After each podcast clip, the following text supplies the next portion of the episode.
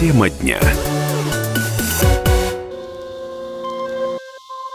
Покорение космоса, всесоюзные стройки, ядерное оружие. Середина 20 века стала временем грандиозных открытий. Особые надежды возлагали на атомную энергию. В СССР с помощью ядерных взрывов увеличивали добычу полезных ископаемых, устраняли аварии и даже пытались повернуть реки вспять. Проект получил название «Программа номер 7». Всего с 1965 по 1988 годы в Советском Союзе произвели 124 мирных ядерных взрыва. Один из них прогремел в Ставропольском крае 50 лет назад, 26 сентября 1969 года. Ведущие радио «Комсомольская правда» нашли участников тех событий и узнали, приходится ли нам сегодня расплачиваться за авантюрные проекты прошлого.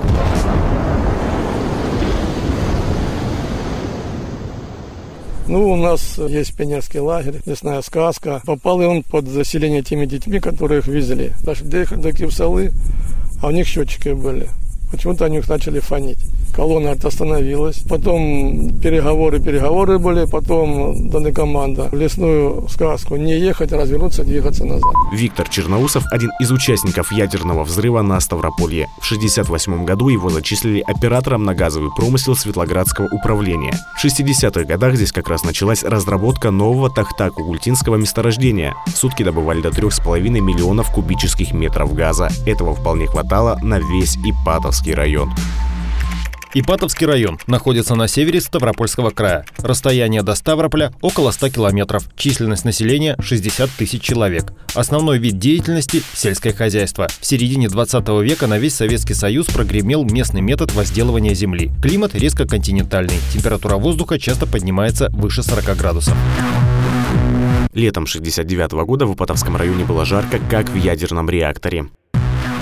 Несмотря на аномальную погоду, работы на газовом промысле кипели. Здесь как раз вступила в финальную стадию подготовка к ядерному взрыву. Уже все было в движении. Виктор Черноусов, участник ядерного взрыва на Ставрополье. Что помню, допустим, административное здание заняли москвичи. Гаражи, боксы всевозможные, мастерские, административное здание заняли военные. Поставили высокий забор, туда машины заходили крытые, что возили, что увозили, не знаем. Доступа никакого, стоят часовые с автоматами. Вертолеты пролетал по несколько раз в день.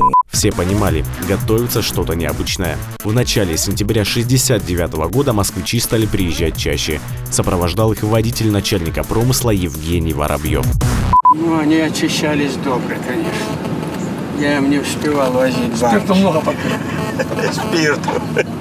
Выводили радиацию из организма. Нет, еще до взрыва было. Оторвались уже от жены.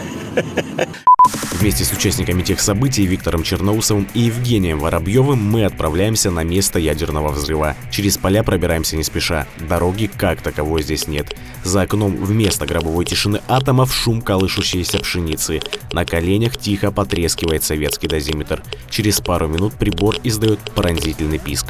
Неужели радиация?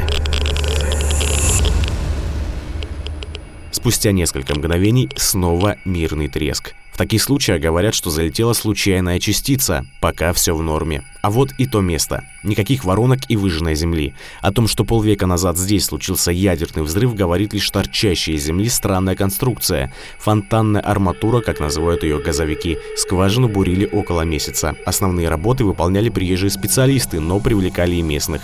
Виктора Черноусова включили в бригаду подготовки к взрыву.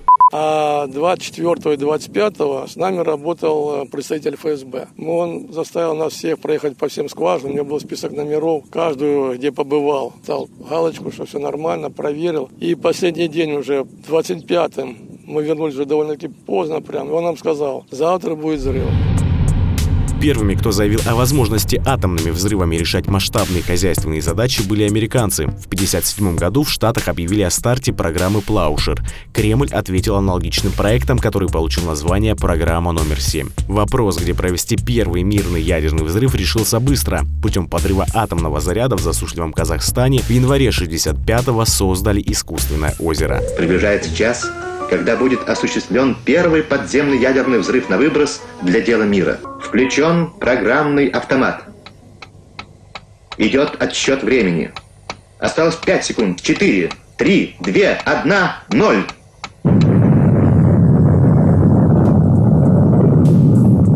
Взрыв выбросил из недр Земли более 10 миллионов кубометров грунта. А уже на следующий день в нескольких десятках километрах из плотной тучи повалил странный снег. Поползли слухи, что уровень радиации значительно превысил норму. По словам ведущего сотрудника Института ядерных исследований РАН Вячеслава Догучаева, с помощью мирных ядерных взрывов решали самые разные задачи. Они делались с целью геофизических исследований. При взрыве идет ударная волна через э, земную кору, и она дает информацию там о залежах полезных ископаемых. Второй вариант, чтобы немножко оживить нефтяные пласты. Третий вариант, это чтобы сделать большие каверны, и туда закачивать либо отходы, либо сделать хранилище для газа. Точные взрывы, они очень слабенькие и дают маленький эффект. А ядерные взрывы, они в 10 тысяч раз сильнее, чем взрывы с обычной взрывчаткой. Задача всегда ставилась многоплановая. Не просто там взорвать ради того, чтобы оживить нефтехранилище, но и проверить надежность этих ядерных зарядов. Взрыв в Ставропольском крае стал 14-м и получил название Тахта-Когульта. Официальная версия – интенсификация добычи газа. Мощность взрывного устройства составила 10 килотонн, а глубина погружения заряда – 712 метров. Ядерную бомбу на Ставрополе везли глубокой ночью накануне взрыва. Дороги в районе перекрыли. Ну, машина была типа как ЗИЛ-164, такая длинномер. И впереди двигалась машина, КРАС Су-6, там ржавый такой мужичок работал, помнишь? Вот. Он первый ехал, а потом уже все остальные машины следом. В день взрыва 26 сентября 1969 года работы стартовали рано. Непосредственные участники отправились к скважине. Аварийная бригада, в состав которой попал Виктор Черноусов, ожидала на промысле в Кевсале. Время тянулось медленно, напряжение росло.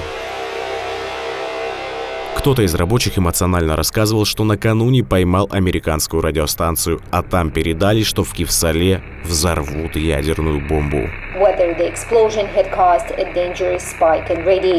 В 10 часов 5 минут машину, в которой находился Виктор Черноусов, сильно затрясло. Рабочие выскочили и не поверили своим глазам.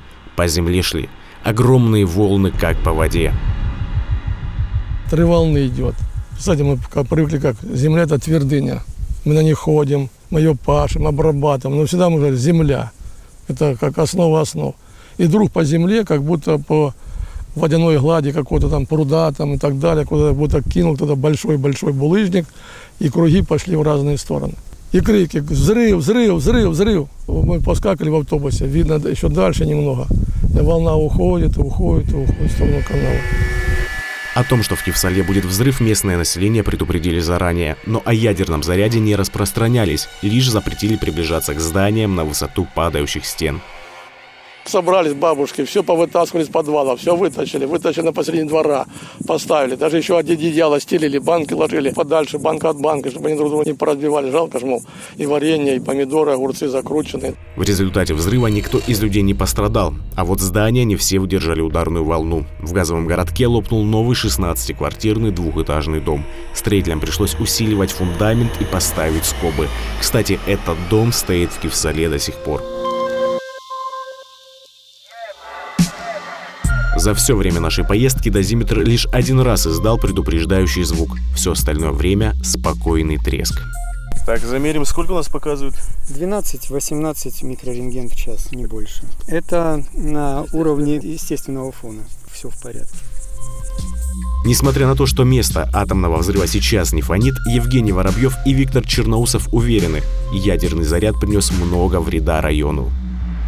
Такое ощущение, что от этого много людей умирало от онкологии. Сосед там прокурор, я ему говорю, Павел Сергеевич, ты скажи, он говорит, да, жалобы ко мне поступали, так и так. Вызывали мы иногда со Ставрополя людей. Ну и какой фон? Он говорит, тебе на нужно.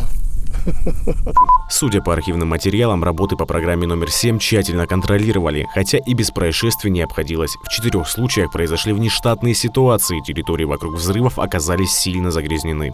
В Ставропольском крае превышение концентрации радиоактивных веществ не отмечалось. По данным, которые нам предоставили в Ставропольском краевом управлении Роспотребнадзора, радиационная обстановка в регионе сегодня остается стабильной. Что же касается онкологических заболеваний, то число больных в Ипатовском районе соответствует среднему по краю. Самое интересное, что ядерный взрыв на Ставрополе не принес никакого эффекта. Добычу газа увеличить так и не получилось. Стоило ли рисковать? И оправданы ли вообще были мирные ядерные взрывы в СССР? Знаете, это очень трудно судить. Ведущий сотрудник Института ядерных исследований Российской Академии Наук Вячеслав Докучаев. Моя точка зрения, что в итоге оказалось, что это было неоправданно. Но это дало большую э, информацию технологам, инженерам и ядерным физикам о свойствах ядерных зарядов земной коры. То есть была и польза, но был и негатив. Сейчас там часть этих мест, где производились взрывы, там ничего нельзя, никаких работ делать поверхностных. От мирных ядерных взрывов в нашей стране отказались после Чернобыльской аварии. Спустя несколько десятилетий в научных кругах снова говорят о необходимости использовать заряды в промышленности. Вернемся ли мы к этому, покажет время. Главное не забывать тех уроков, которые нам преподносит история. Дмитрий Белецкий, Петр Светличный, радиостанция «Комсомольская правда». Тема дня.